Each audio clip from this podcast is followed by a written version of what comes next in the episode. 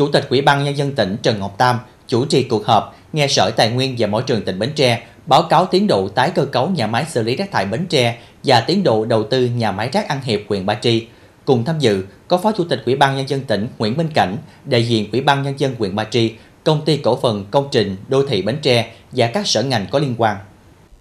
Vừa qua, Ủy ban Nhân dân tỉnh ban hành công văn số 4373 ngày 21 tháng 7 năm 2023 về thống nhất thực hiện phương án tái cơ cấu đầu tư nhà máy xử lý rác thải Bến Tre.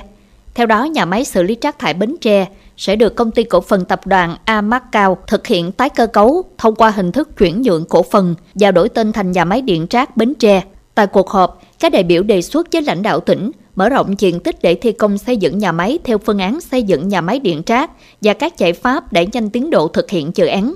Bên cạnh đó, các đại biểu đã đề xuất các giải pháp nhằm đẩy nhanh tiến độ xử lý khắc phục sự cố ô nhiễm môi trường tại bãi rác An Hiệp. Sau khi nghe các đề xuất tham mưu của các đại biểu, Chủ tịch Ủy ban Nhân dân tỉnh Trần Ngọc Tam đã thống nhất chủ trương thực hiện phương án tái cơ cấu nhà máy xử lý rác thải Bến Tre thành nhà máy điện rác Bến Tre với diện tích hơn 7,1 hecta, mở rộng thêm hơn 3,3 hecta so với diện tích hiện hữu.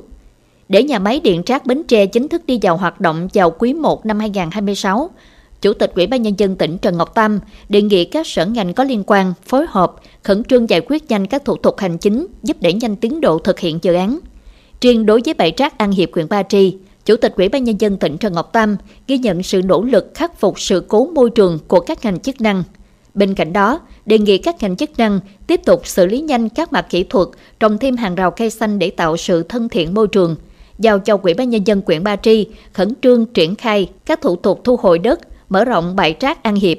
tiếp xúc lựa chọn nhà đầu tư xây dựng nhà máy xử lý rác thải An Hiệp trên cơ sở tư vấn của các ngành chuyên môn tỉnh, triển khai nhanh dự án nhà máy xử lý rác thải An Hiệp. Từ kinh nghiệm của bãi rác An Hiệp, Chủ tịch Ủy ban Nhân dân tỉnh Trần Ngọc Tâm chỉ đạo các huyện, thành phố phải có các giải pháp xử lý môi trường ở các bãi rác một cách đồng bộ, góp phần bảo vệ môi trường và đảm bảo sức khỏe của người dân tiếp tục duy trì công tác khám chữa bệnh cho người dân, cũng như thường xuyên phun xịt khử mùi, đảm bảo sức khỏe người dân khu vực lân cận bãi rác.